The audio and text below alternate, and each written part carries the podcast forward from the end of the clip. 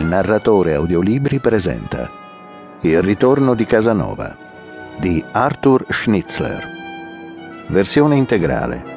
Lettura di Alberto Rossatti. Una produzione Il narratore audiolibri, Zovencedo, Italia 2010.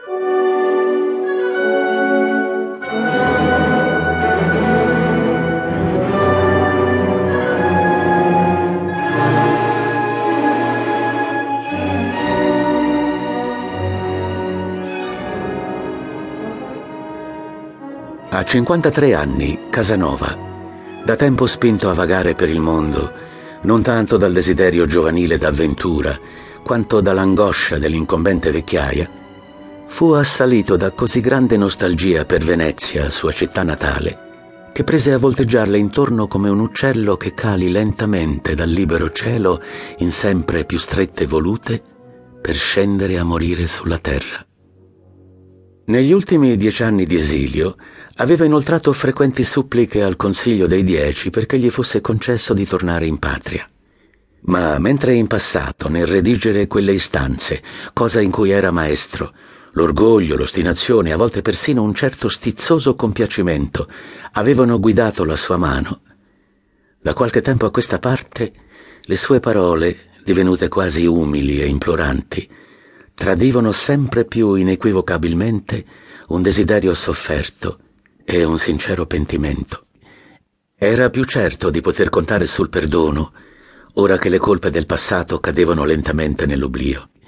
Le più gravi e imperdonabili, nel giudizio dei consiglieri veneziani, non erano tanto la sua dissolutezza, l'irascibilità e gli inganni più spesso di natura beffarda, quanto le spregiudicate manifestazioni del libero pensiero.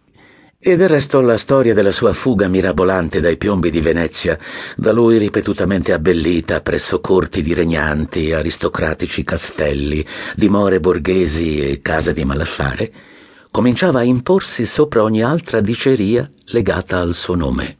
E a Mantova, dove risiedeva ormai da due mesi, l'avventuriero di cui si andavano spegnendo il fulgore intimo non meno di quello esteriore, aveva ottenuto numerosi attestati da parte di uomini influenti che lo inducevano a sperare in una rapida e favorevole decisione delle proprie sorti.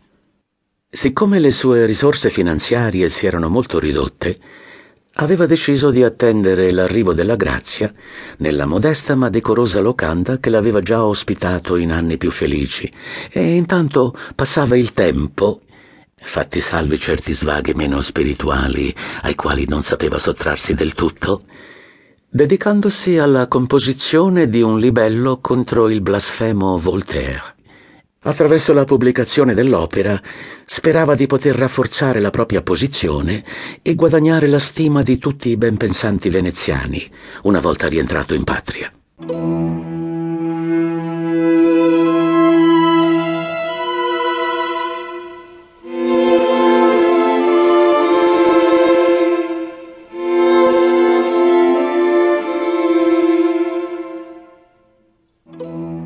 Un mattino, nel corso di una passeggiata in campagna, mentre era intento a limare mentalmente una frase diretta ad annientare quell'empio francese, fu colto da una straordinaria inquietudine, quasi un dolore fisico.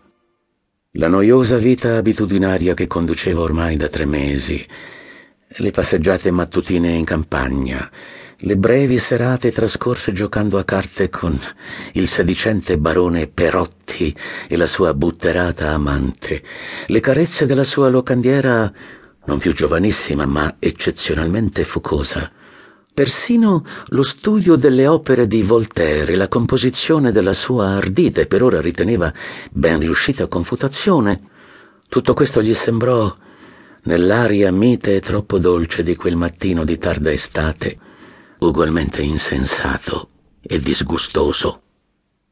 Mormorò fra sé un'imprecazione senza sapere bene contro chi o cosa. Poi, brandendo l'elsa della spada e lanciando sguardi ostili tutto intorno, come se dalla solitudine della campagna circostante lo fissassero beffardi occhi invisibili, ritornò subito in città intenzionato a dare ordini per l'immediata partenza. Si sarebbe sentito subito meglio, ne era certo Appena si fosse avvicinato alla patria sospirata, anche solo di poche miglia, accelerò il passo. Voleva assicurarsi per tempo un posto sulla diligenza che partiva per l'est prima del tramonto. Gli restavano poche altre cose da sistemare. Una visita di congedo al barone Perozzi, ma poteva anche risparmiarsela, e in mezz'ora al massimo avrebbe messo insieme il modesto bagaglio. Pensò ai due abiti alquanto logori in quel momento indossava il più stinto dei due e alla biancheria fine di un tempo, ora più volte rammendata, che insieme a qualche tabacchiera, un orologio con catena d'oro e un certo numero di libri costituivano tutti i suoi averi.